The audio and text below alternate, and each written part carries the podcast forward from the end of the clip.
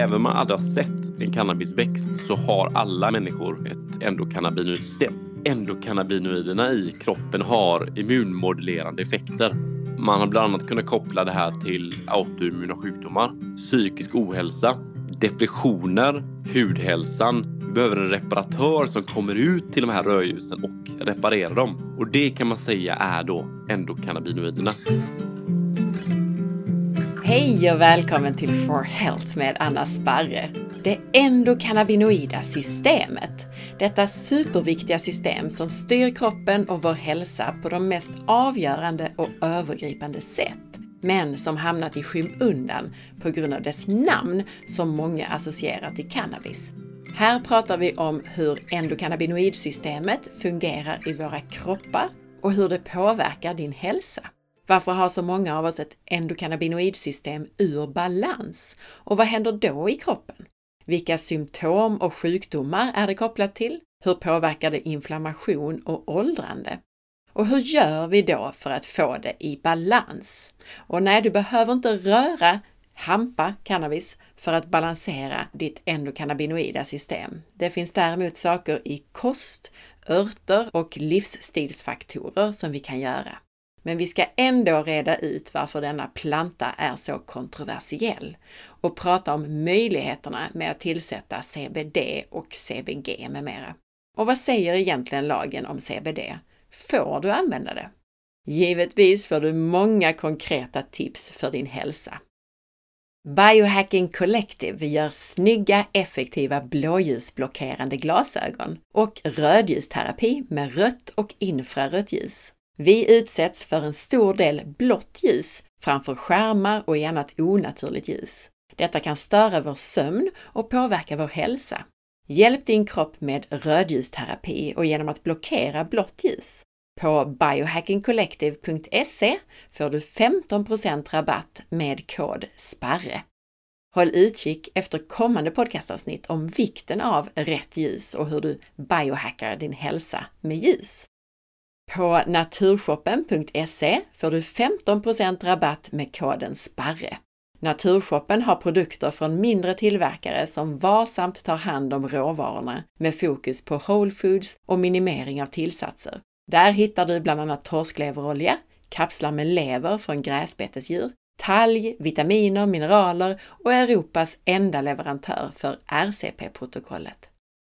Jag finns på facebook.com forhealth.se och på Instagram som asparre. Du hjälper till att hålla podcasten levande genom att gilla inläggen när de dyker upp i sociala medier och genom att dela med dig av avsnittet i en Facebookgrupp, på Instagram och till vänner. Och gå gärna in och lämna en recension av podcasten i iTunes. Det hjälper oerhört mycket. Tusen tack! På forhealth.se kan du även anmäla dig till nyhetsbrevet som kommer ungefär en gång per månad. Välkommen tillbaka Kristoffer! Tack så jättemycket Anna! Kul att få vara med igen. I vårt förra avsnitt, 330, där pratade vi ju med fokus på huden och då också om dess koppling till det endokannabinoida systemet. Jajamän. Och idag så ska vi fördjupa oss just i endokannabinoidsystemet och dess roll för hela kroppen, inte bara huden. Men givetvis så kommer vi ju in på huden. Vi pratar ju ändå med dig. och så följer vi också upp frågor som uppkommit efter första avsnittet som vi gjorde. Och frågorna tar vi i ett eget avsnitt som kommer efter det här avsnittet. Exakt. Om vi tar det från början då. Berätta om historien bakom cannabis sativa och varför den är så kontroversiell. Ja, först och främst, jag är ju född 89 och eh, som många andra tror jag, när man när jag gick i skolan så var ju i princip bilden av att bara man såg den här hemska växten, de här bladen, signifikanta bladen, så var ju i princip nästa steg att man sätter in heroinnål i armen dagen efter. Det var, på, det var, ju på, den nivån liksom. Um, och um, det var ju en bild jag hade ganska länge för att det var det som har varit praxis om man har lärt sig det i skolan. Men sen när man börjar läsa på lite om just cannabisativa och bakgrunden till varför den är så kontroversiell så växer en annan bild fram. Och det är lite det jag kommer... Jag tänkte jag skulle dra en kort brief här för dig Anna, hur, och ni som lyssnar, hur eh, Eh, det har blivit så här. Alltså hur har det blivit så kontroversiellt med en växt? Um, och den här historien kommer förhoppningsvis vara lite eh, omskakande för vissa och vissa kanske har hört den innan men den är oavsett vad ganska intressant. Så först och främst, cannabis sativa. Det vi måste konstatera först är att det finns ingen annan växt någonsin i världen som används till fler olika sjukdomar och åkommor än cannabis sativa. Man hittade det första spåret av att det användes för typ 12 000 år sedan i Kina och man har belägg för att den åtminstone har använts ungefär 3000 år före Kristus. Så i över 5000 år så har man använt den här växten som liksom, preparat för att hjälpa kroppen. Och det intressanta med den är att den växer ju överallt. Den kallas ju weed av en anledning. Det är ju ogräs. Men alltså, det, det vi måste konstatera och det vi måste komma ihåg det är att fram till 1900-talets början så fanns det ju inte den typen av medicin som vi känner till idag. Det fanns liksom inte patenterbara piller utan det som fanns det var ju växtbaserad medicin. Det var ju örtmedicin, det var homeopati. Det var ju grunden i hur man hjälpte kroppen att bli frisk. Men sen 1902 så kommer det två stycken väldigt prominenta män in i bilden. De här männen heter Carnegie och eh, Rockefeller. Och de här männen har väldigt mycket pengar men de förstår också att om de kan börja sälja läkemedel, det vill säga patenterbara piller i princip, så kan de tjäna sjukt mycket mer pengar. Så det de gör då, det är att de eh, anlitar en man som heter Abraham Flexner. Har du hört talas om honom? Nej. Nej. Han, eh, han är en man som anlitas då och hans uppdrag blir att åka runt till samtliga sjukhusinrättningar i USA och Kanada och kategoriserar in de här sjukhusinrättningarna i tre olika kategorier. Han tar sedan den här rapporten, han gör detta och tar den här rapporten som går under namnet The Flexner Report som då alltså är sponsrat av ett läkemedelsbolag. Han tar den rapporten och så går han till den amerikanska regeringen och säger i princip att hej, vi tycker att ni ska gå igenom den här rapporten och förbjuda alla verksamheter som inte jobbar med våra grejer, som inte är intresserade av att gå över till vår medicin. Så att 1910 så kan man säga att den amerikanska läkemedelsindustrin standardiseras och det vi idag kallar för alternativmedicin blir då i princip helt illegalt eller subkultur och blir då alternativmedicin. Liksom. Så att det, det, blir typ väldigt mycket svårare och i princip illegalt att sälja växtbaserad icke patenterbar medicin medan det blir mycket mer gynnsamt och lagligt att sälja det vi idag kallar för medicin. Jag har också hört, inte exakt denna berättelsen, men också det här med att det fanns så många olika sorters doktorer före det här skiftet. Som exakt. inte var för så jättelänge sedan ändå om man Nej. ser det så. Det är jätte, alltså relativt nyligen och det har ju hänt så mycket på så kort tid. För att den stora skillnaden det är ju att idag så säljs ju medicin och preparat för att motverka symptom medan tidigare så jobbar man ju mycket mer med att förebygga det som skulle kunna uppkomma. Och det är ju den, det är den stora skillnaden som, som har skett under de senaste åren. Liksom. Det här är ju generellt då, man ser på läkemedelsindustrin eller när den växte fram, men cannabis sativa blev utskrivet i slutet av 1920-talet som medicin mot jättemånga olika åkommor och allt från huden till kroppen och alltså allting som den har funkat för skrevs ut av läkare fram till 1920-talets slut. Men 1930 så kommer det ytterligare en person, en man, in i bilden. Och han heter Harry Anslinger. Och den här eh, mannen, han blir tillsatt som the director of the Federal Bureau of Narcotics, idag känd som eh, DEA tror jag, i USA. Och han blir tillsatt inte på premissen att hjälpa människor att bli friskare och mm, liksom öka liksom, hälsan bland människor utan för att minska flykt, skatteflykten av drogkarteller i USA. Men han, den här Harry Anslinger är extremt, extremt negativ till eh, cannabis av lite olika skäl. Vi behöver inte gå in på det. Ni, kan, ni som lyssnar kan googla detta för jag vill faktiskt inte ens lyfta det för det finns så mycket kontroverser i varför han var emot cannabis. En hel del rasism bland annat. Men eh, det som händer är att den här mannen, han har inte med sig den amerikanska populationen för att människor generellt sett gillar cannabis i, vid den här tiden. Man gillar det för att det hjälper människor med hälsa och en hel del liksom recreational purposes också, att man, att man använder det istället för alkohol helt enkelt.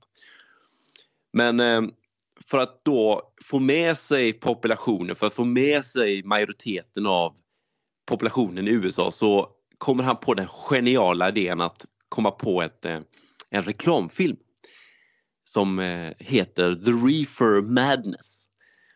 Och The Reefer Madness är en ren propagandafilm som är då producerad av den amerikanska regeringen. Och det här produceras 1936 där man då skickar ut den här filmen på alla biografer och alla liksom, tv-apparater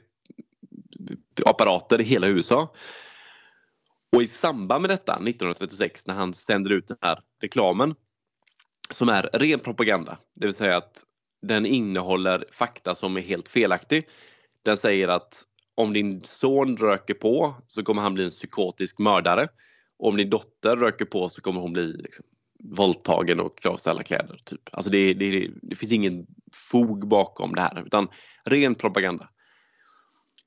I samband med det så beställde han en rapport eh, där han anlitar 30 olika läkare och ställer då frågan vad är kopplingen mellan marijuana eller cannabis och brott? 29 av de här 30 läkarna konstaterar att det inte finns något samband. Men Harry Anslinger går givetvis på den 30 läkarens uttalande och får med sig populationen eh, av lite olika skäl. Återigen, det här finns mycket att läsa om. Men eh, han får med sig populationen och 1937 så införs The Mariana Class Act som då eh, gör det som straffbeskattade och gör det i princip olagligt att använda cannabis eller marijuana. Och sen de sista dödsstöten då efter liksom 5000 år av användning så 1942 så skrivs det här växten ut från det här lexikonet som USA använder för att identifiera vilka ämnen man får använda i forskning eller i läkemedel. Så att det här ämnet blir utskrivet och då får man alltså varken forska eller använda det på något sätt i USA. Och så här är det i 60 år. I 60 års tid så fick man varken forska eller använda cannabis sativa överhuvudtaget i USA. Och det här är den stora anledningen till varför inte dermatologer, läkare, hudterapeuter idag läser någonting om det här för att nästan all information som kommer i de här utbildningarna kommer från USA och där finns det väldigt lite forskning. Så det är en, en halvlång, halvkort historia om bakgrunden till varför Mariana är så, så här, ja, skrämmande. Ja, mycket, mycket intressant.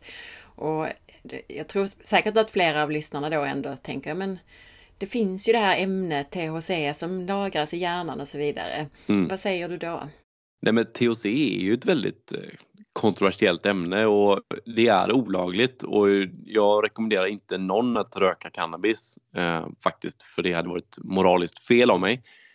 Det man också ska veta och det som händer nu globalt tyvärr det är ju om man ser det exempelvis i USA och i Kanada när man då har legaliserat cannabis eller marijuana. Så det som sker, sker är att de har inte reglerat hur själva den molekylära uppbyggnationen av cannabis som används får vara. Så idag så odlas det fram och syntetiskt produceras cannabis i USA och Kanada som innehåller en exceptionellt hög mängd med THC jag kan, liknelsen kan man dra till att alkohol är alkohol.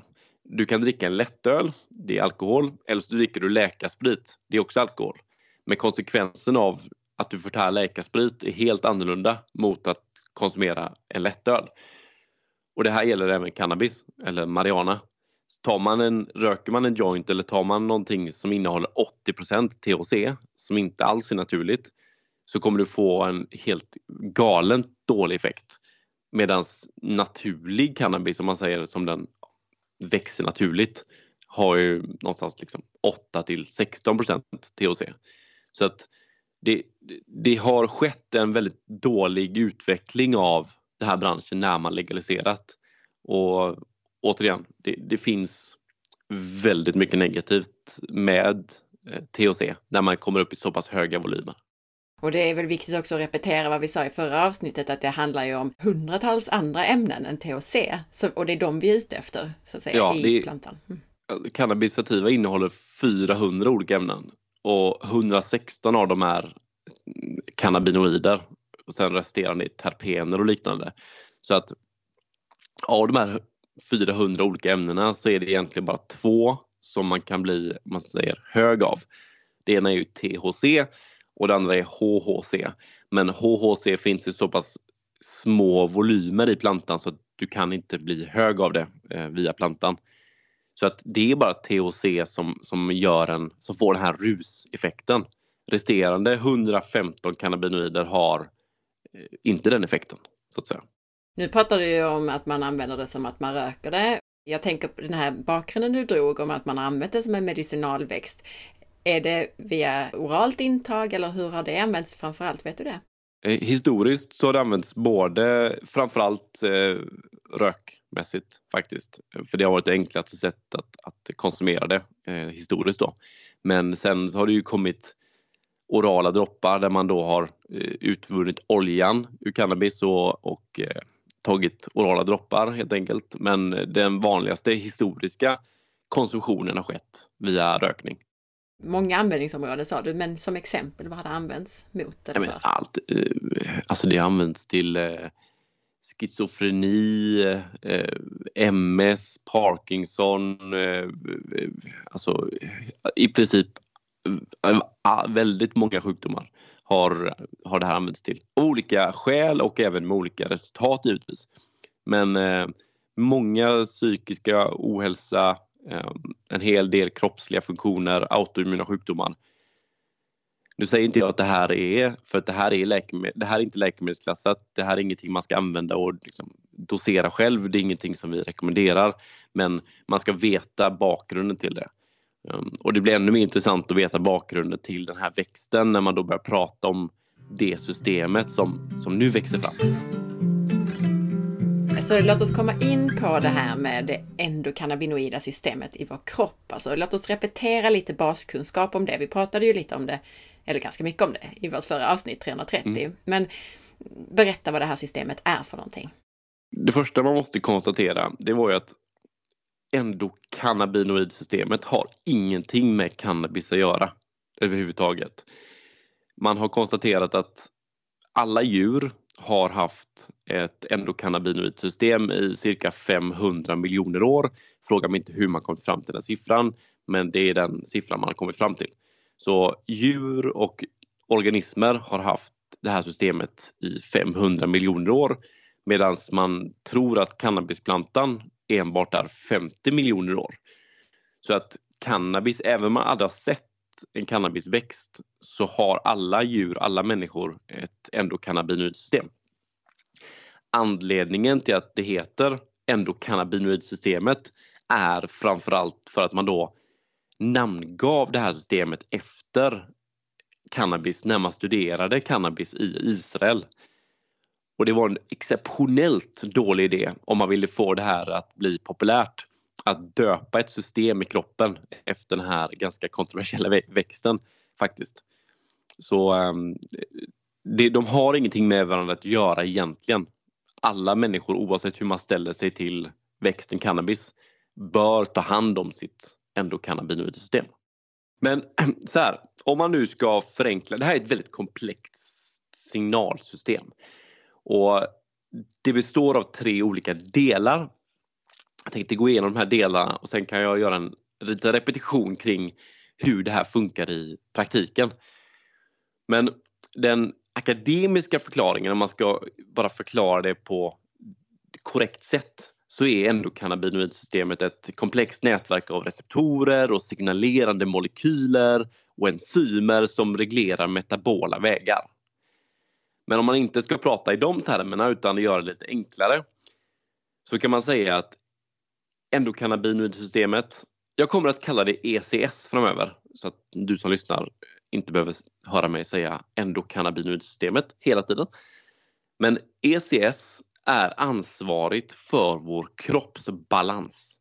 Det som också kallas för homeostas. Så att varje gång man har någon form av åkomma, någonting som inte funkar i kroppen. Exempelvis om man känner smärta från en skada så är inte vår kropp i balans, den är inte i homeostas och då har vi en bristande funktion i vårt ECS. Om vi har en eh, överproduktion av sebum, oljor i huden, så är inte våra talgkörtlar i balans, de är inte i homeostas och då har vi en obalans i vårt ECS. Så ECS kan man säga är liksom nyckeln till att vi är balanserade i kroppen och att vår kropp fungerar som det ska. Det här systemet består av tre delar. Det består av receptorer, det består av endokannabinoider och det består av enzymer.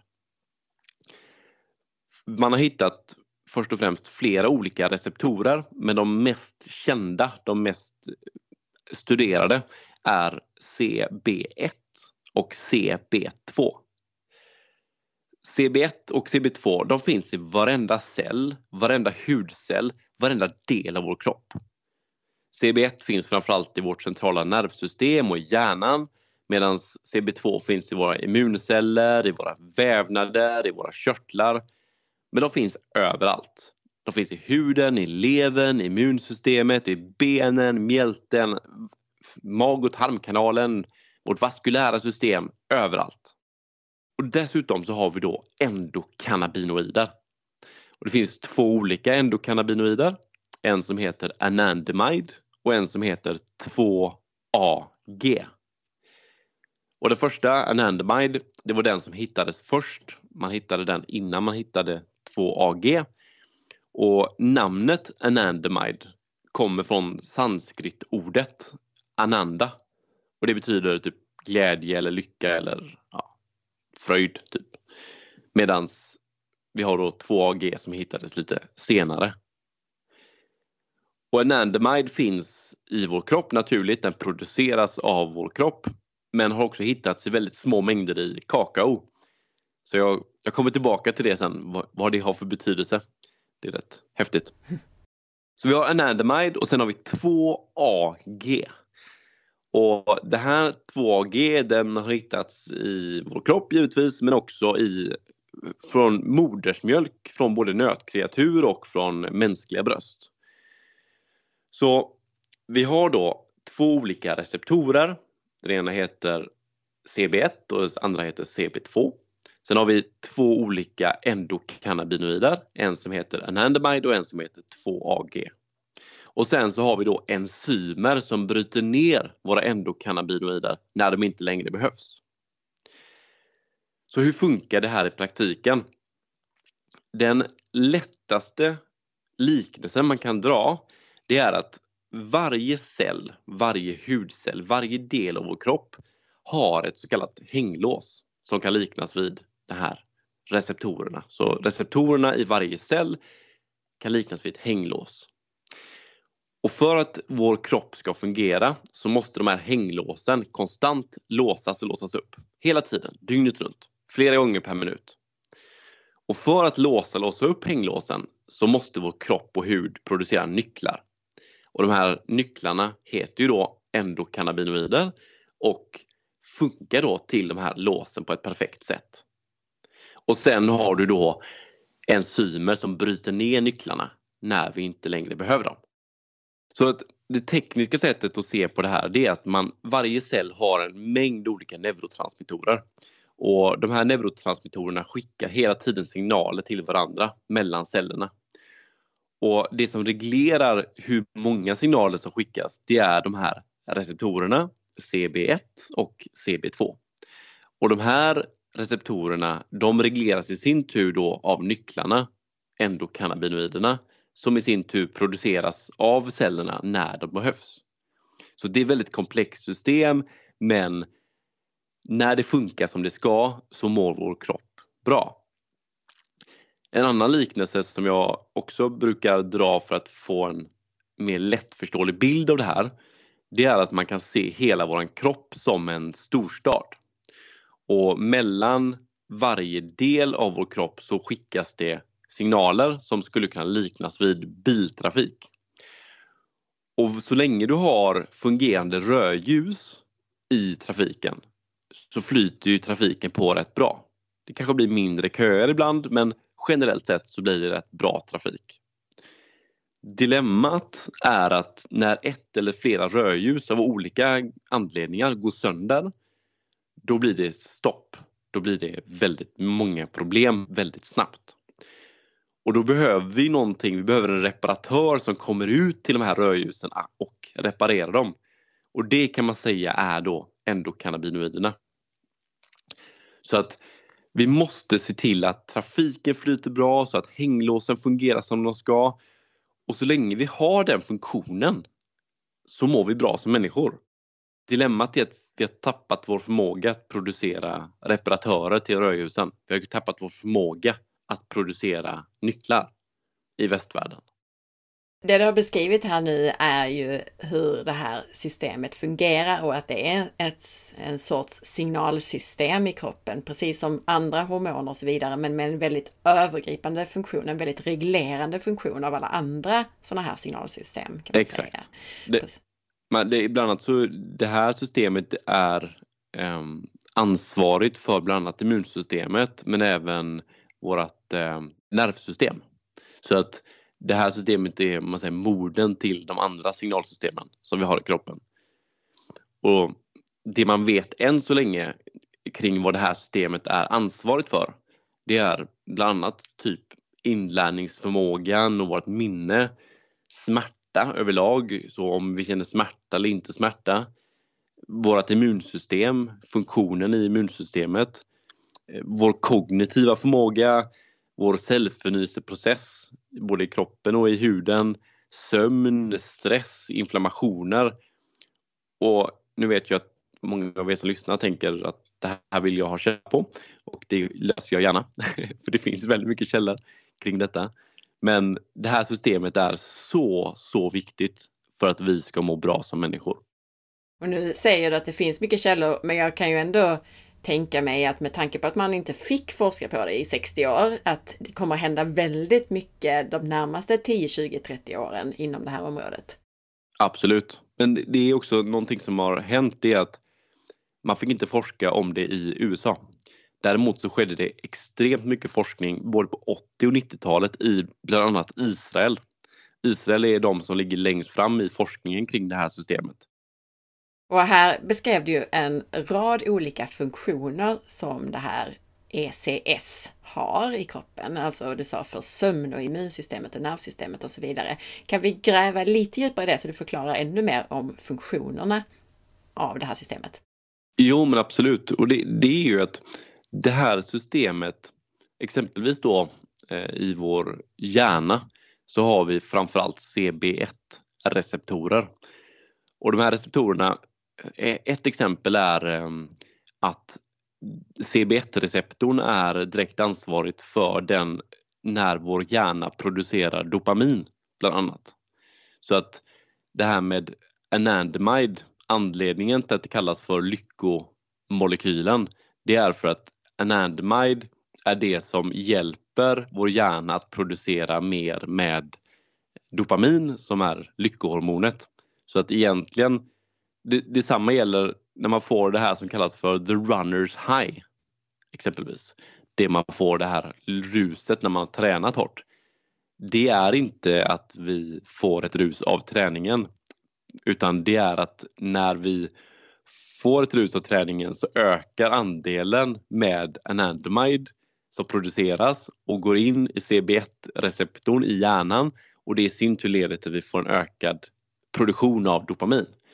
Och endorfiner gissar jag också då. och endorfiner, exakt. Så att alla, alla lyckomolekyler och mm, allting som bildas i hjärnan är direkt eller indirekt styrt av det här signalsystemet. Så på så vis kan man få väldigt mycket eh, hjälp av liksom, psykisk ohälsa och psykiska åkommor med hjälp av olika sätt att behandla eller, eller att ta hand om det här systemet. Bara förtydliga här också att när jag säger behandla eller ta hand om systemet så pratar jag inte om egentligen cannabis utan det finns flera olika sätt att, att eh, gynna endokannabinoidsystemet.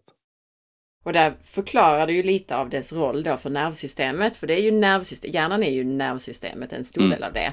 Och just det här med produktionen av dopamin, endorfiner och liknande. Eh, men du sa också att just immunsystemet styr, styrs väldigt mycket av det här ECS. Ja. Hur funkar det? Vad gör det? Vad har det för roll? Vad gör det med immunsystemet? Det lär upp immunsystemet. Det är, immunsystemet lär sig av de här signalerna och den lär sig bland annat vilka patogener, alltså vilka onda bakterier, virus, svampar, protista, arkeer som den bör attackera och vilka den bör låta vara. Så att man kan säga att den, den lär hur vi ska tackla när vi blir attackerade av någonting som skapar inflammation. Det är rätt spännande faktiskt. Det, det, det, det är, man har väldigt mycket information idag om det men som du sa själv där Anna, så vi är bara i lindan av det. Vi, det, kommer, det här kommer vara en... Jag är helt övertygad om att det här systemet kommer lägga grunden till att vi kan lösa så mycket av våra hälsoproblem som vi har i växande i västvärlden idag. Det här är ju ett väldigt komplext system men det man kan, slutsatsen man kan dra det är att om inte det här systemet är i balans, om inte signalerna skickas mellan varje cell, så funkar inga av de andra systemen. Så det här är grunden, det här är moden till alla andra system vi har i kroppen. Kan man säga. Varför har vi inte alla då välfungerande endokannabinoidsystem? Det finns jättemånga olika anledningar till detta. Det är de man har hittat som är främst som man kan hitta belägg för som påverkar det här systemet negativt det är en hel del olika droger eh, som finns i samhället och olika mediciner som har en negativ påverkan för det här systemet. Vi har en extremt hög stressnivå idag i dagens samhälle versus vad vi evolutionärt sett skulle ha som jägare-samlare under den tiden som det här systemet anpassade sig till vår livsstil. Så stress är en jättestor faktor till varför vårt system håller på att inte fungera. Våran diet är också väldigt undermålig kring hur, hur vi ska äta. Eh, någonting jag läste som var ganska spännande det var att även när vi var jordbrukare, eh, vi blev jordbrukare för cirka 8 eller någonstans mellan 8 till 12 000 år sedan så blev vi jordbrukare där vi gick från att vara jägare-samlare till jordbrukare. Och under en väldigt lång period så gav man hampa som föda till djur. Så att man gav hampa till kor och grisar och därav så fick vi i oss väldigt mycket av de ämnena som kan stötta det här systemet genom att vi åt kött från djur som hade ätit hampa helt enkelt. Det är väldigt spännande. Men generellt sett så dålig diet. Vi har, vi har tagit ut för mycket näring ur jorden och vi äter för processerad mat överlag. Du nämnde ju det här med att man kan få i sig det då via hampa, alltså de här fytonäringsämnena, alltså fytoendokannabinoiderna. Men vi ska ju kunna producera dem själv. Men då menar mm. du att vi äter inte tillräckligt mycket näring, tillräckligt näringstät mat för att kunna producera tillräckligt Exakt. mycket. Just det. Exakt. Allting här handlar om att vi har en brist på att producera nycklar själva. Så allt det här, stress påverkar det. Vi också kroniska sjukdomar som växer i samhället gör att vår kropp minskar produktionen av endokannabinoider. Sömn är en jätteviktig faktor. Sömn är väldigt stor nyckel till att vi ska ha ett fungerande endokannabinoid producerande funktion i kroppen och huden. Vi ska sova minst, som fullvuxen person så ska man sova minst sju timmar per natt. Och det finns väldigt många som inte sover sju timmar per natt. I alla fall inte ihållande sömn. Det är ju väldigt intressant att du tar upp det här med stress. Alltså jag kan tänka mig att det är också ett problem med sömnbrist är ju att det är ju en form av stress för mm. kroppen. Förra avsnittet, före det här, är ett avsnitt som handlar om stress och kortisolresistens, alltså att man blir till slut resistent mot alla de här stresshormonerna. Mm.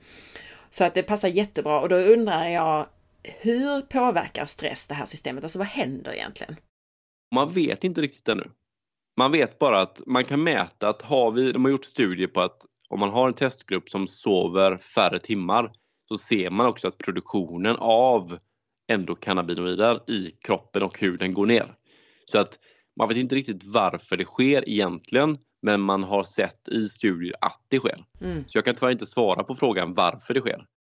Det är så med de flesta funktioner och stress, alltså att när vi är stressade så då förbereder sig kroppen för att typ fly från ett lejon. Mm, vilket gör att den bortprioriterar allt som inte är nödvändigt just här och nu. Så att det är ju så att immunförsvaret kan bortprioriteras, eh, hår och hud kan bortprioriteras, fertilitet, matsmältning och så vidare. Mm. Och det är inte så konstigt då att även detta system bortprioriteras just för stunden då, tänker kroppen. Eller man ska säga. Ja. Medan vi ska fly från lejonet. Så problemet blir ju när det då är ihållande stress. Ja men exakt, nej men du är spot on. Och det, det, är någonting som jag märker väldigt mycket eftersom jag har varit i hudvårdsbranschen länge. Så det man ser är framförallt bland unga som får akne, ofta då hormonell akne. Det som sker då är att stresspåslaget hos en person som får akne, framförallt i tonåren, blir väldigt högt.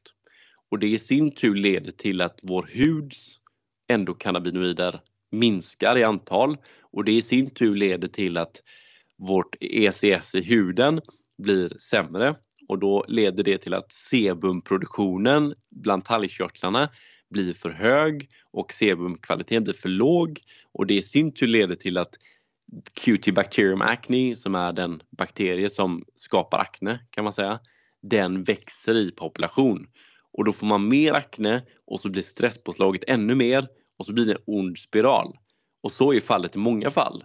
Desto mer man blir sjuk, desto mer symptom man får, desto mer stressad blir man och desto mer sjuk blir man. Eller desto mer problem får man. Så det är en ond spiral som, som många hamnar i, tyvärr. När vi då lever så här i vårt stressade samhälle, vi har lite för lite näring för att bygga tillräckligt med nycklar, tillräckligt med endokannabinoider. Vad händer då i, i kroppen när det här systemet är ur balans?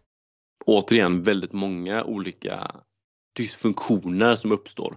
Så man har bland annat kunnat koppla det här till autoimmuna sjukdomar i stor grad. Så många autoimmuna sjukdomar har en direkt koppling till att vi har en bristande funktion i ECS.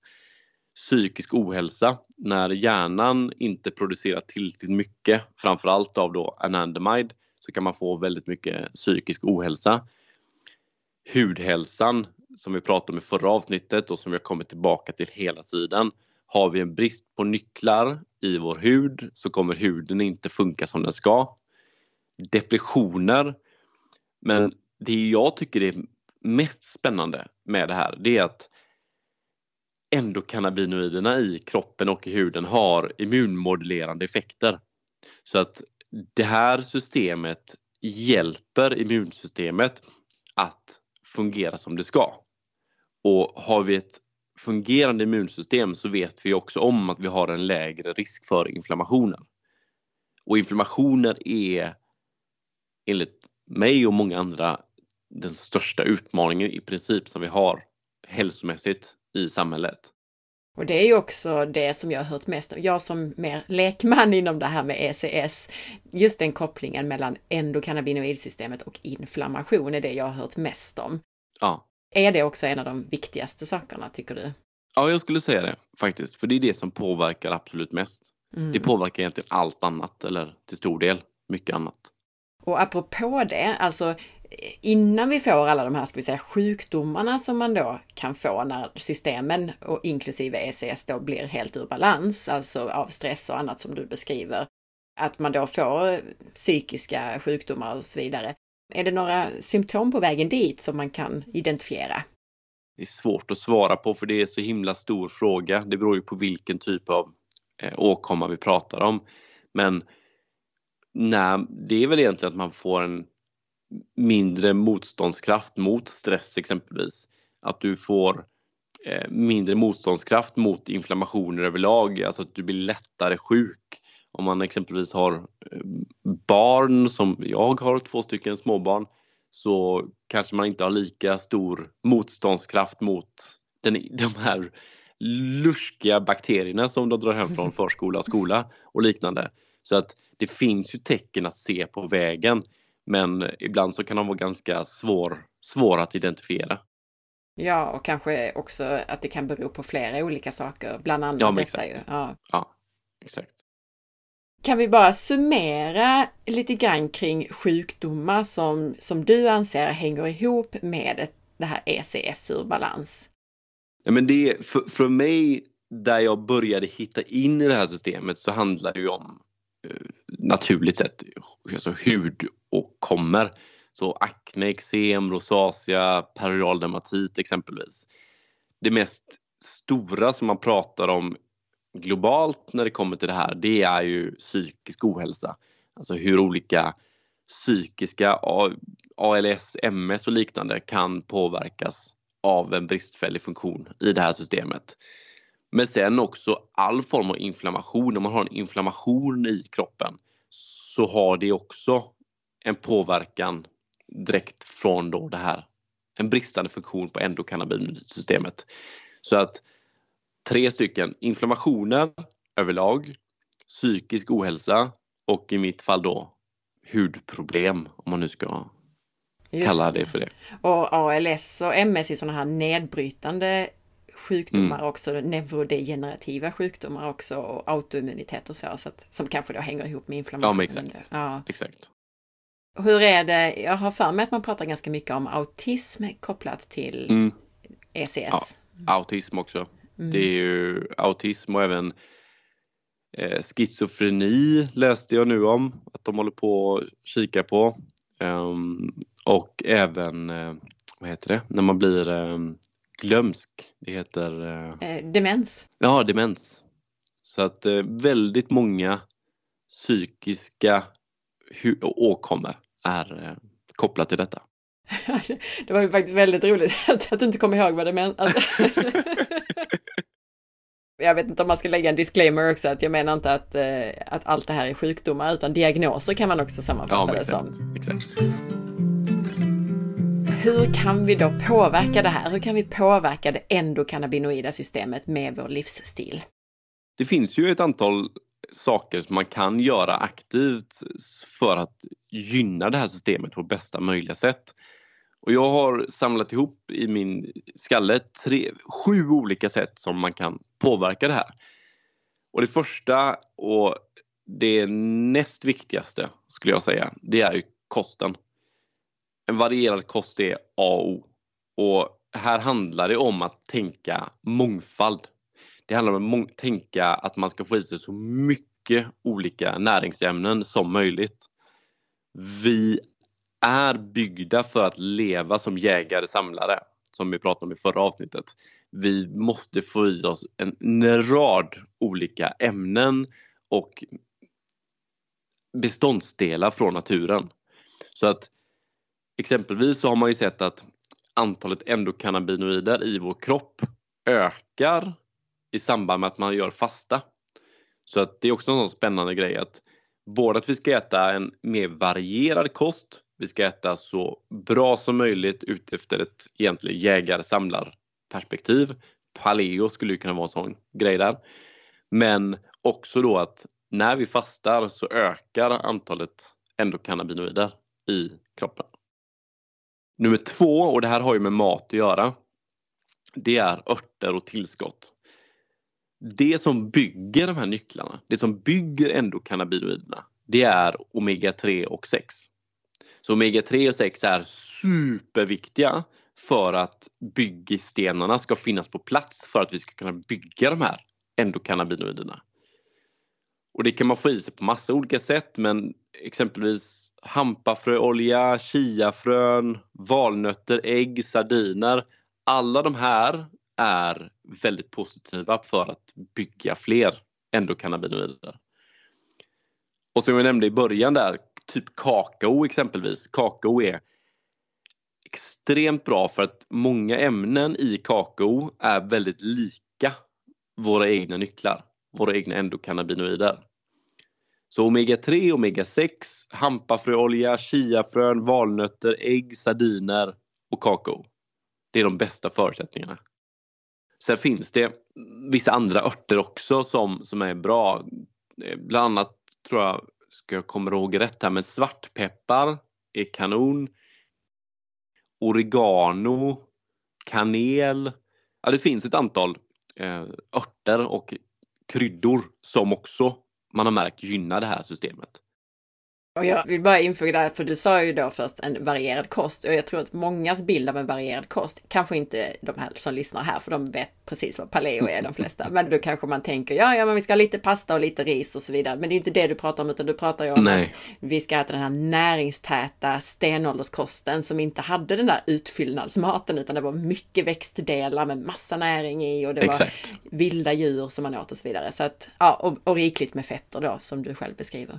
Ja. Och där kan man ju prata hur mycket som helst om, det är ju ett eget avsnitt egentligen.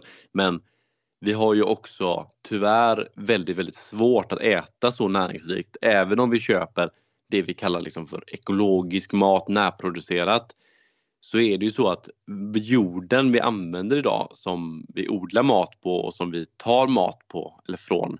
Den är väldigt uttarmad av näringsämnen och vitaminer och liknande.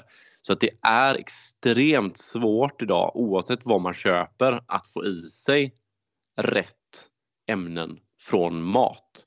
Och därav så kan det vara bra att lägga till typ svartpeppar eller oregano eller kanel eller hampafröolja eller vad det nu kan vara. Och vi har gjort flera avsnitt som handlar om just det här och du beskriver det väldigt bra. Jorden är utarmad. Dessutom så är det ju massa andra saker som att maten är inte nyplockad, grönsakerna är inte nyplockade, de är transporterade och lagrade och så mm. vidare. Mm. Så att då försvinner också näring. Så det finns ju många sådana här faktorer. Men det pratar vi om i andra avsnitt också. Bland annat avsnitt 75 som heter Näringsdensitet och fytonäring. Handlar rätt om maximera näringsinnehållet. Ja, det är bra. Annars hade det varit ett eget avsnitt minst. Ja, men lite så. Och sen, sen har du också någonting som jag vurmar för mycket och har gjort länge. Det är ju probiotika, oral probiotika. En eh, bra varierad probiotikatillskott är grymt. För att om man adderar probiotika till tarmen, till magen, så ökar andelen med 2AG. Så endokannabinoiden, nyckeln 2AG, ökar i mängd om vi får i oss en bra mikrobiell mångfald. Men sen har du också sömn, som vi pratade om förut. Sju timmars sömn per natt, minst. Om vi inte sover som vi ska så minskar andelen med endokannabinoider. Så att ett lätt sätt, relativt sett, vi vet att många kanske har svårt att sova men ett relativt lätt sätt att bara stärka endokannabinoidsystemet det är att sova mer. Få till bättre sömn. Återigen, det finns väldigt många som har sömnproblem och det måste man ta tag i för det är en så jätteviktig del av att stärka det här systemet. Men den absolut, absolut by far viktigaste delen av att stärka det här systemet. Vad tror du att det är, Anna? Alltså, jag gissar att det antingen är då stressreducering eller möjligtvis ett stolspän till inom hälsa som du inte har tagit upp är ju träning. Så någon ja. av de sakerna. Ja. Träning, träning, träning, träning. Träning, tränar man inte så spelar det ingen roll. Tränar man inte så kommer du inte få i princip någon funktion eller du har väldigt bristfällig funktion i det här systemet. Och träning behöver inte vara att man går och gymmar stenhårt tre timmar per dag utan det är motion. Ta en promenad per dag, en kort promenad om man inte kan göra mer. Det handlar om att få kroppen kroppen att röra på sig. Som jag pratade om tidigare, runners high, när man får en endorfinkick, endorfinkick av träning så handlar inte det om att du bildar endorfiner per se utan det är att andelen anandamide-molekyler, den här nyckeln som i sin tur hjälper hjärnan att producera mer endorfiner och dopamin ökar. Så att träning, träning, träning, träning, träning, det är nyckeln till det. Och sen, du var ju rätt på det, sen så är det ju stress. Minska stress. Och det är ju jätteenkelt att säga, men det är så svårt för vi bygger ett samhälle idag som bygger på prestation till stor del. Det är väldigt svårt att inte stressa idag. Men vi vet också om att kan vi minska stressen, kan vi köra meditation, kan vi köra yoga, kan vi köra aktiviteter som får ner vår stressnivå så kan vi också få en bättre funktion i ECS och det i sin tur leder till att vi får ett bättre immunsystem, vi får bättre funktioner i kroppen överlag. För man har sett att om vi har en för hög stressnivå, ett för högt stresspåslag, så kommer funktionen i framförallt CB1-receptorn, den som sitter framförallt i hjärnan, den kommer att minska. Jättebra tips, de här eh, förklaringarna kring hur vi då kan påverka vårt endokannabinoidsystem med vår livsstil och få det mer i balans. Då är ju min fråga också det här med fytokannabinoider då som CBD mm. och så vidare. Att mm. tillsätta cannabinoider utifrån till kroppen, är det någonting som kommer in här också för att balansera systemet? Ja, exakt. Det är mitt sista, min sista del där. Ah, jag gick före. ja, men det är kanon. Så här är det. Anledningen till att endokannabinoidsystemet heter det, det som jag nämnde förut, beror det på att man döpte det i samband med att man studerade cannabis i Israel på 80-talet. Man studerade cannabis och förstod ganska snabbt att de här olika ämnena som finns i den här plantan är väldigt gynnsamma och väldigt lika de nycklar, de endokannabinoider som vår kropp och hud själv producerar. Om man ska fokusera på CBD och den lite mer okända CBG så CBD eller cannabidiol som den heter den funkar för att minska nedbrytandet av våra egna nycklar. Så om vi adderar den på huden eller i kroppen så minskar den nedbrytandet av vår kropps egna nycklar. Så att den funkar för att stärka systemet genom att minska nedbrytandet. Medan CBG, eller cannabigerol som den heter, den kallas för the mother of all cannabinoids, bland annat för att innan CBD blir CBD, CBN blir CBN, CBC blir CBC, THC blir THC, så är alla de här ämnena CBG i plantan. Därav the mother of all cannabinoids. Och CBG är en identisk molekylärt uppbyggd kopia av våra egna nycklar. Så den funkar som nycklar för vår kropp. Så den kan sätta sig på hänglåsen, den kan reparera de här rödljusen så att systemet kommer i homeostas igen. Så CBD minskar nedbrytandet av våra egna nycklar och CBG funkar som nycklarna. Och en fråga som jag relativt ofta får där det är hur kommer det sig att det är så? Hur kan det vara så att en växt, cannabis, kan funka som vår kropps egna nycklar? Och det lättaste svaret är väl att typ om du har en, ett hus och på bakgården på huset så lägger någon en miljard nycklar. Om du går igenom varje nyckel så kommer du förmodligen hitta en som passar till din dörr. Bakgården mellan nycklar idag kan liknas vid vår natur. Det vill säga, vi har en, gått igenom så många olika arter, växtarter i naturen och det bara kom sig att cannabis har väldigt lika ämnen som vår kropp själv producerar.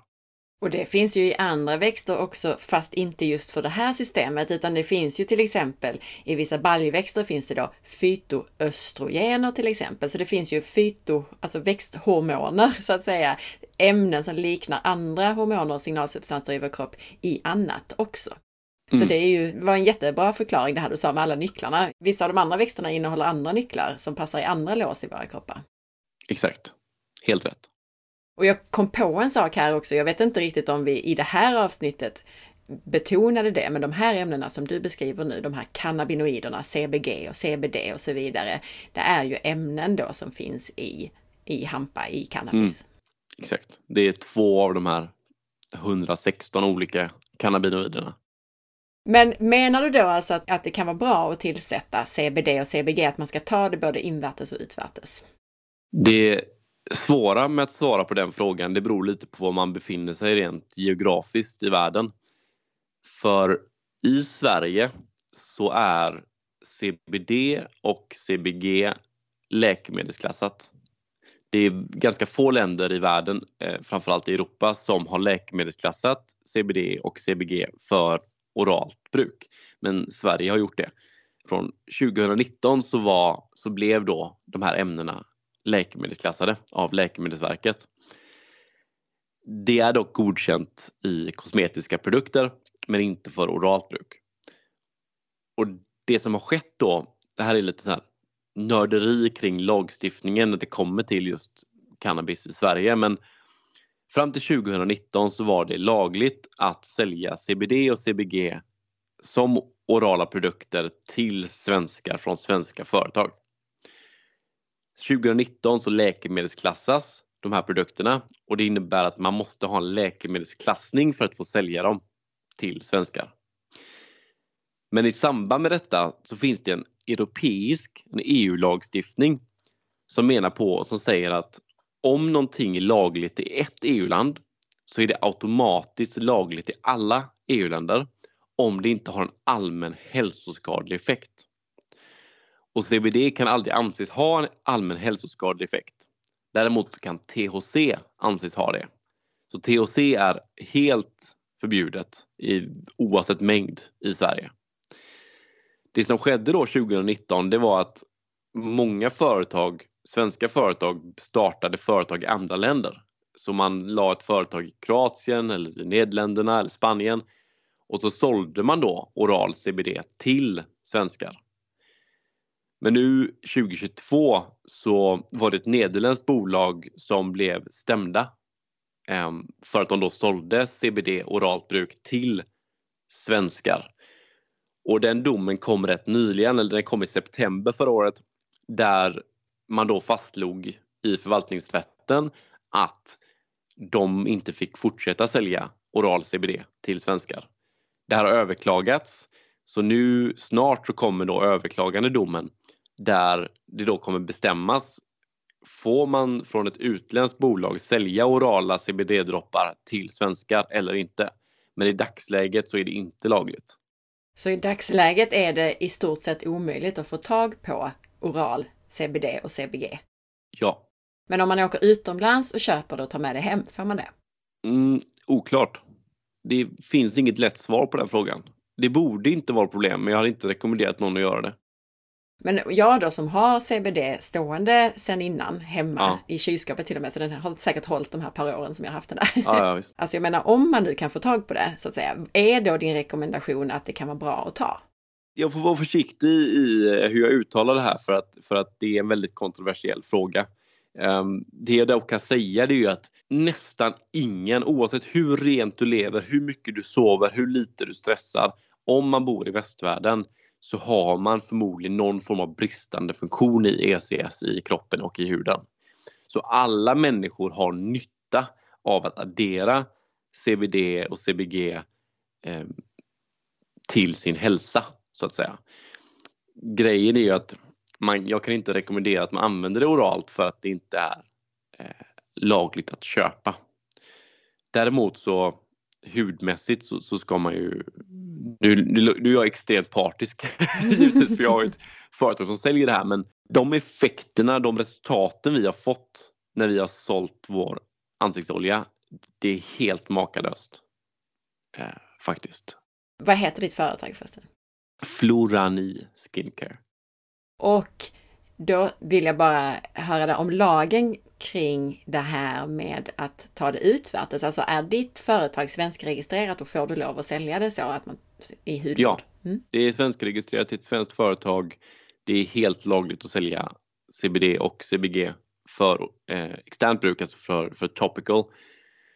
Om det man ska vara väldigt försiktig med när man kollar, för det finns ju ganska många olika hudvårdsserier idag som utger sig för att ha CBD. För det har blivit en hype kan man säga. Mm. Och det man ska vara noggrann med när man köper CBD för hudvård, det är att det får inte innehålla någon som helst THC. Det är inte vanligt i svenska bolag men det finns andra företag globalt som också har en liten mängd THC i kosmetiska produkter. Och det är lagligt i väldigt stor utsträckning i Europa bland annat, upp till 0,2 procent THC. Men dilemmat är att THC är helt narkotikaklassat i Sverige. Så om man har en sån produkt och man av något skäl åker fast med det eh, eller om man beställer det så kan man åka fast eh, ganska grovt då. Så att man måste se till att det har väldigt eh, 0 THC och sen så måste man ha en så pass hög mängd CBD och CBG att det faktiskt ger effekt. Dilemmat idag är att det är så många företag som använder det som kallas för cannabis sativa leaf extract eller cannabis sativa leaf oil och de utger inte hur mycket av det här ämnet som faktiskt är ren CBD eller ren CBG.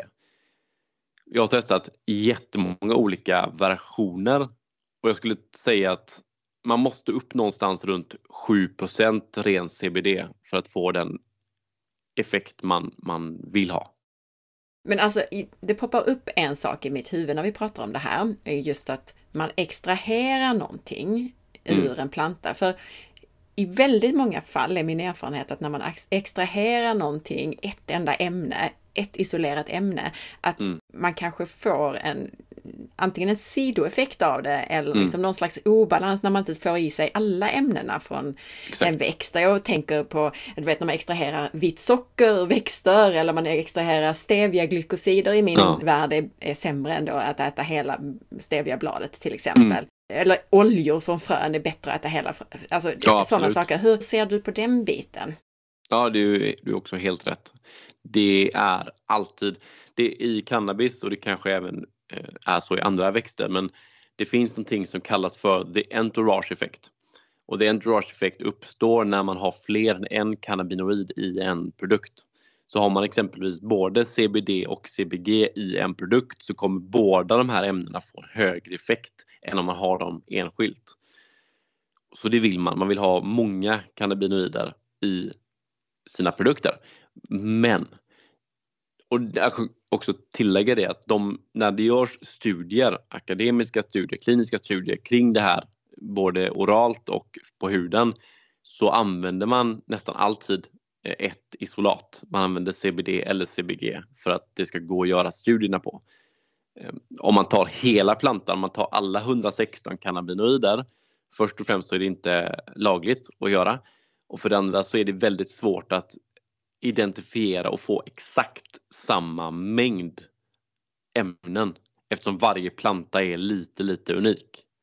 Så om man nu vill göra en klinisk studie som man gör ibland så måste ju varje person som man testar på eller varje ja, försöksperson måste ju få exakt samma uppsättning med ämnen.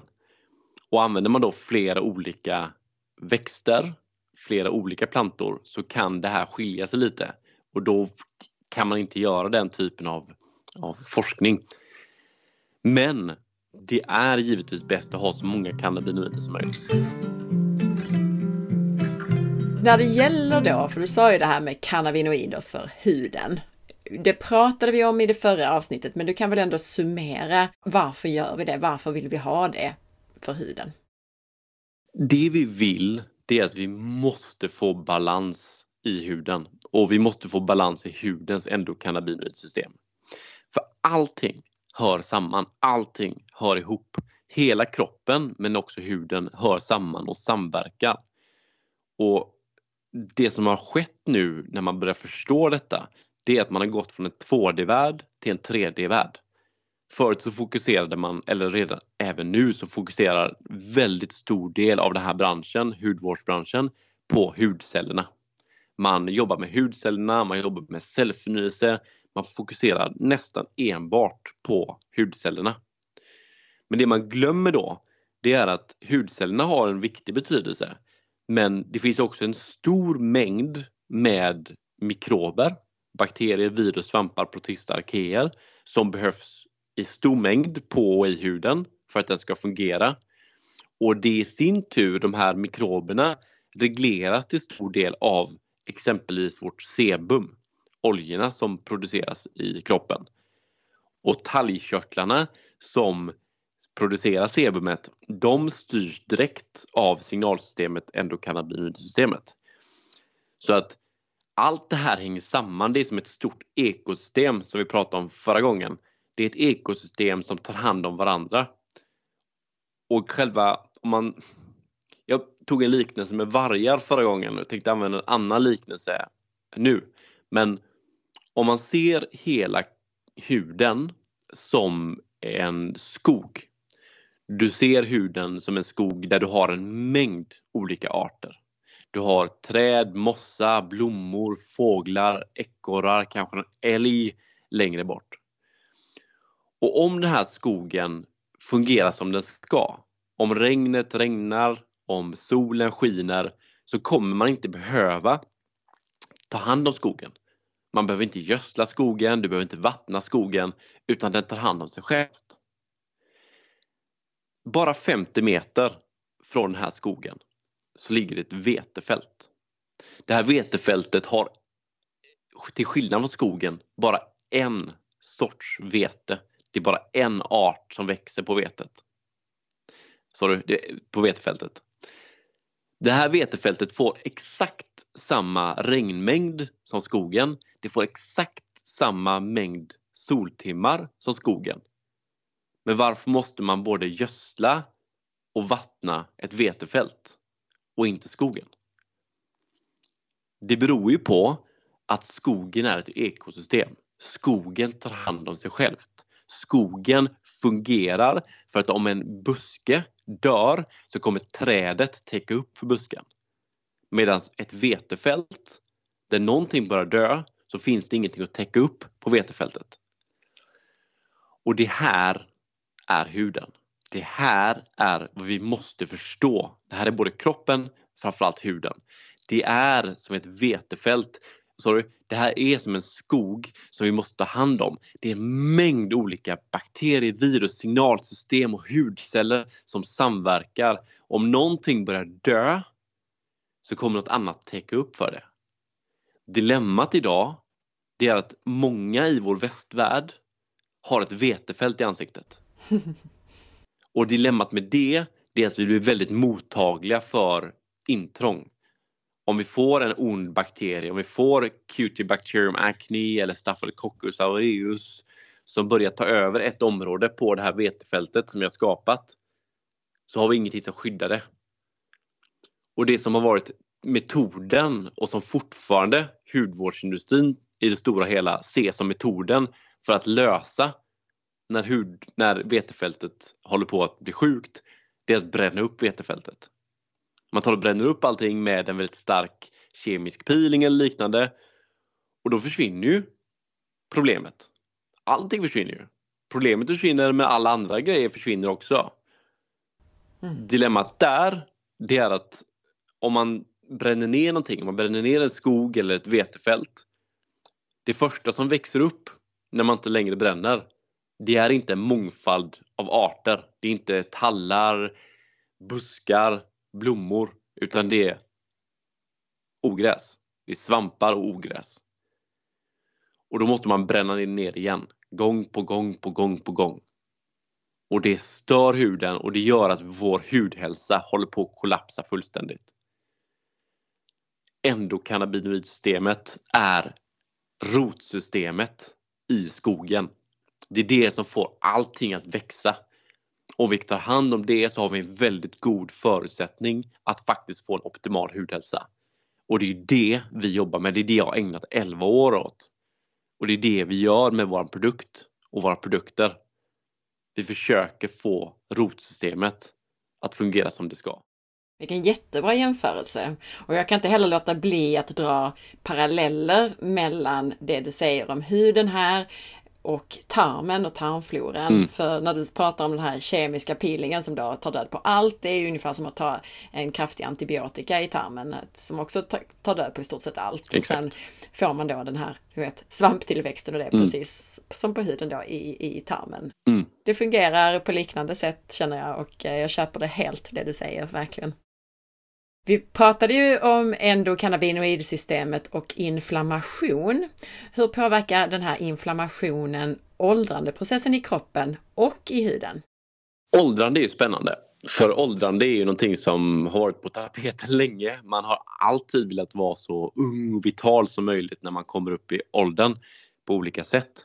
Och åldrandeprocessen är ju någonting som hudvårdsindustrin har försökt motverka under väldigt lång tid. Men har man en inflammerad hud, nu ramlar vi tillbaka till inflammation igen. Har man en inflammerad hud så har man också en snabbande, snabb, en påskyndad åldrandeprocess. Upp till dubbelt så snabbt åldras huden om den är inflammerad mot att man inte har en inflammation i huden. Och inflammationer, det här känner ju många av er som lyssnar till, men inflammationer är ju ett tillstånd som uppstår när kroppen försvarar sig mot något som typ upplevs som främmande. Det kan vara en bakterie eller en svamp eller ett virus, en patogen. Och kroppens immunsystem eller immunförsvar, när det här uppstår, den här inflammationen, startar ju då en mängd olika komplexa liksom, biologiska reaktioner för att eliminera de här inkräktarna och få kroppen och huden att läka. Och som jag nämnde tidigare, ECS är alltså direkt ansvarigt för att hjälpa hudens och kroppens immunreglering. Så att den lär upp immunsystemet att fungera som den ska. För varje immuncell vi har i vår kropp och i vår hud har både en CB1 och en CB2-receptor. Så båda de här olika receptorerna, de här hänglåsen, finns i varje immuncell och är ansvarig för funktionen i cellen. Så att om vi har en god balans i vårt ECS så har vi också en god funktion i immunsystemet och det i sin tur leder till att vi har en mindre, en lägre risk för inflammationer i huden och det i sin tur leder till att våran hud och kropp åldras långsammare. Så att det man bör lägga fokus på om man vill ha så frisk och vacker och lystrig och glowig och vital hud som möjligt så länge som möjligt på både kort och lång sikt. Framförallt på lång sikt. Så är det att minska inflammationer, stärka immunsystemet och stärka ECS. Gäller detta också åldrandet i kroppen som helhet, det du beskrev här? Ja. Enkelt svar, ja. Vad händer då i huden när endokannabinoidsystemet kommer i balans? Det händer en rad saker. Eh, nu får du hänga med för nu kan det bli lite, det här kan bli lite komplext men allting som jag sa hör samman. De, det som egentligen händer det är att cellförnyelseprocessen blir bättre, får en balans. Du får en bättre sebumproduktion. De här oljorna som huden producerar blir både mer kvalitativ, alltså en högre kvalitet, men också en bättre mängd. Du får en bättre immunfunktion som vi nämnde. Våran mängd med mikrober, den mikrobiella mångfalden ökar. Vi får fler AMPs, eller antimicrobial peptides. Det är molekyler som vår hud producerar som dödar patogener. Men det som egentligen händer, jag kan ge ett exempel bara. Vi behöver en bra mikrobiell mångfald för att ha en bra motståndskraft mot inflammationer, bland annat.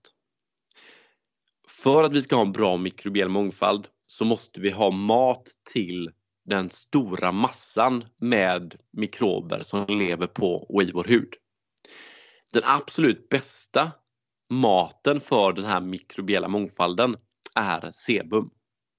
Sebumet produceras i sin tur av talgkörtlarna och talgkörtlarna har receptorer som regleras av endokannabinoider eller fytokannabinoider. Så att kan vi få en balans i våra talgkörtlar så kommer sebumproduktionen att stabiliseras och det leder till en bättre mat för mikrobiella mångfalden och det leder till att hudcellerna blir tryggare. De börjar producera mer hyaluronsyra och mjölksyra bland annat så att du får en mer, eh, man kan få en fuktfabrik i huden. Hudcellerna börjar också producera fler T-junctions som är bindningarna mellan cellerna som får fukt att stanna kvar i huden.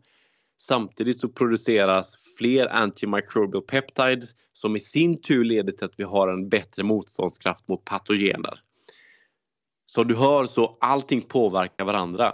Mm, allting, allting påverkas. Mm.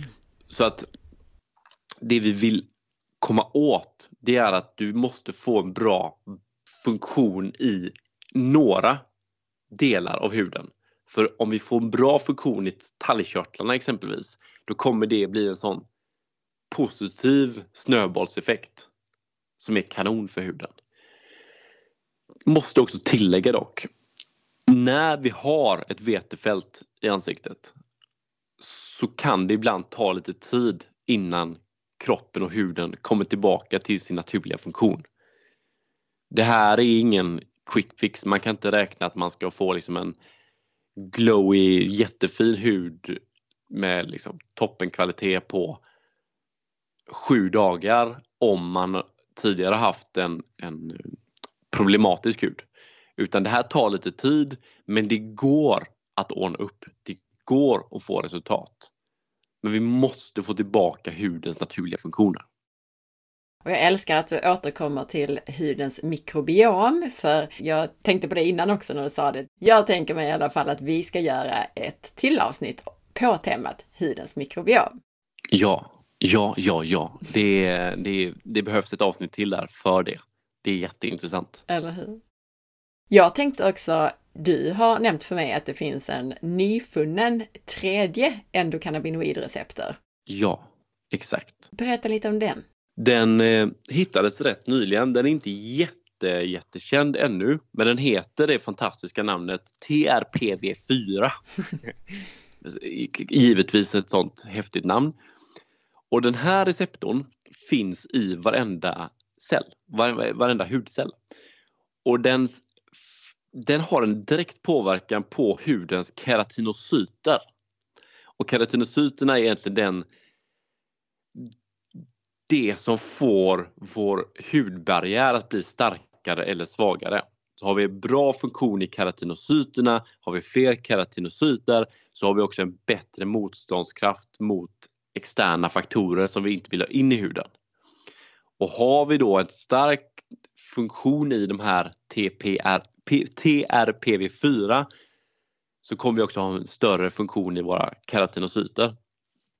Men också någonting som jag tycker är väldigt spännande och det här är vad jag tror kommer vara en väldigt, väldigt stor del i hudvård i framtiden är att TRPV4 påverkar våra melan melanocyter. Och melanocyterna, för er som är finsmakare och som känner till detta, så är ju det den delen av huden som producerar pigmentet melanin.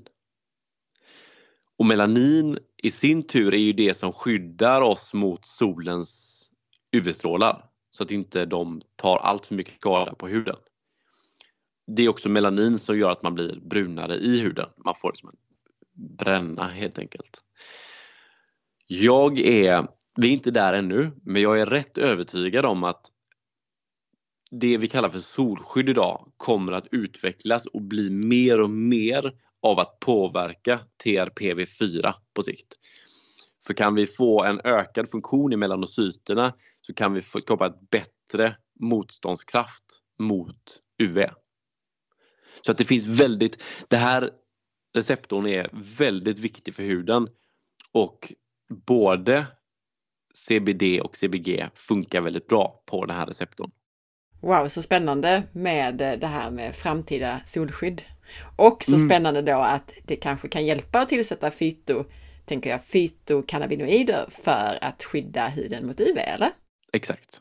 Exakt, det är vi inte där nu kan tilläggas men, men eh, det är en väldigt intressant utveckling och det kommer komma relativt snart. Jag, jag håller på att kika på det själv.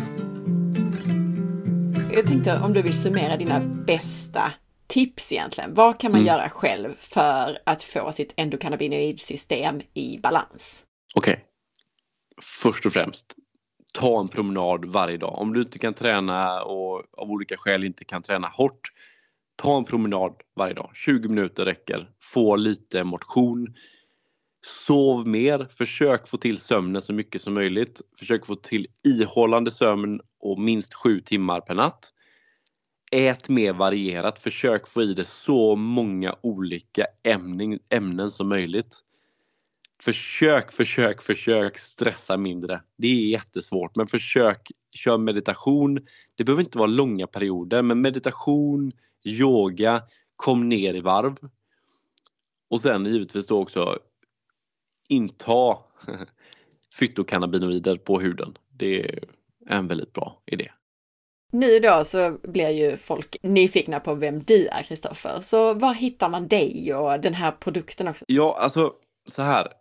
Jag har jobbat med hudvård i 11 år och eh, jag har ett nytt företag som jobbar med CBD och CBG produkter. Och vi lanserade rätt nyligen, vi lanserade första produkten nu i november 2022. Och det har varit en enorm fint mottagande av den här produkten. Vi har fått väldigt fina resultat. Och det är väldigt många som har velat prova på med jättefina recensioner efter förra avsnittet. Nu så har vi i dagarna här släppt en ny olja som heter I Love Facial Oil. Den första oljan heter The One Facial Oil och den nya oljan heter I Love Facial Oil. Och tanken här då det är att den här oljan har en mycket högre procentandel med CBG, cannabigerol, i sig. Den befintliga oljan innehåller 10% CBD och 0,2% CBG medan I Love Facial Oil innehåller 10% CBD och 5% CBG. Och tanken här är att man använder The One Facial Oil på morgonen och sen I Love Facial Oil på natten. För att komma ihåg det lättare så blir det The One I Love Facial Oil. Jag är göteborgare, det blev så. och för att så många som möjligt ska få testa det här och verkligen få, få till det så har vi gjort en kampanj så att anger man eh, rabattkoden ANNA i kassan på flora9.com så får man en The One-olja om man köper en I Love-olja. Och det man gör då är att man lägger till båda oljorna i kassan och så anger man Anna i kassan och då dras rabatten, då dras priset bort på The One-oljan och det är fri frakt också. Så den här rabattkoden vi har nu, Anna, den ersätter ju då den här förra rabattkoden vi hade på, inför förra avsnittet som var Sparre. Sen vet jag också att du har en e-bok som, ja. eller hur? Jag har eh, skrivit en e-bok som är cirka 50 sidor. Det är väldigt mycket bilder och liknande. Där jag bland annat har summerat då det här med vilka sätt man kan få balans i endokannabinoidsystemet utan att använda kosmetiska produkter. Så den får man gärna ladda hem gratis. Den eh, finns till alla er som ni vill läsa lite och förkovra er lite. Och det lättaste sättet att få tag på den det är att man går in på flora9.se e-bok. E-bok. Så anger man sin mail där och så får man boken skickad till sig på, på mailen. Och den hemsidan, jag ska bara tillägga här, det är väl där om man nu vill använda den här rabattkoden som du så generöst gav här, mm. då är det också på flora9.se. Nej, det är Nej. .com faktiskt. Det, det, är lite klurigt för vi har lagt eh, alla de här e-böcker och sånt på .se och sen har vi lagt eh, webbshoppen på .com. Så florani.com är webbshoppen. Och lyssnarfrågor som har kommit in från vårt första avsnitt, avsnitt 330. Där, alla de lyssnarfrågorna som kom efter, de spelar vi in i ett separat avsnitt, så lyssna på nästa avsnitt med Kristoffer så har vi en Q&A där, alltså frågor och svar om huden och endokannabinoidsystemet. Så lyssna på nästa avsnitt också. Tusen tack Kristoffer för allt det här, både för all den här spännande informationen, alla dina bra tips och för att vi dessutom får rabatt. Så tusen tack! Tusen tack för att jag fick vara med. Det är jätte, jättekul att få kommunicera ut det här budskapet inför dina fantastiska lyssnare.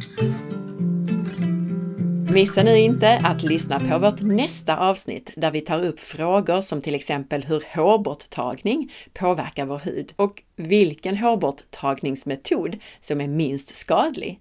Om solskydd, rosacea, att använda CBD mot akne och en hel del annat.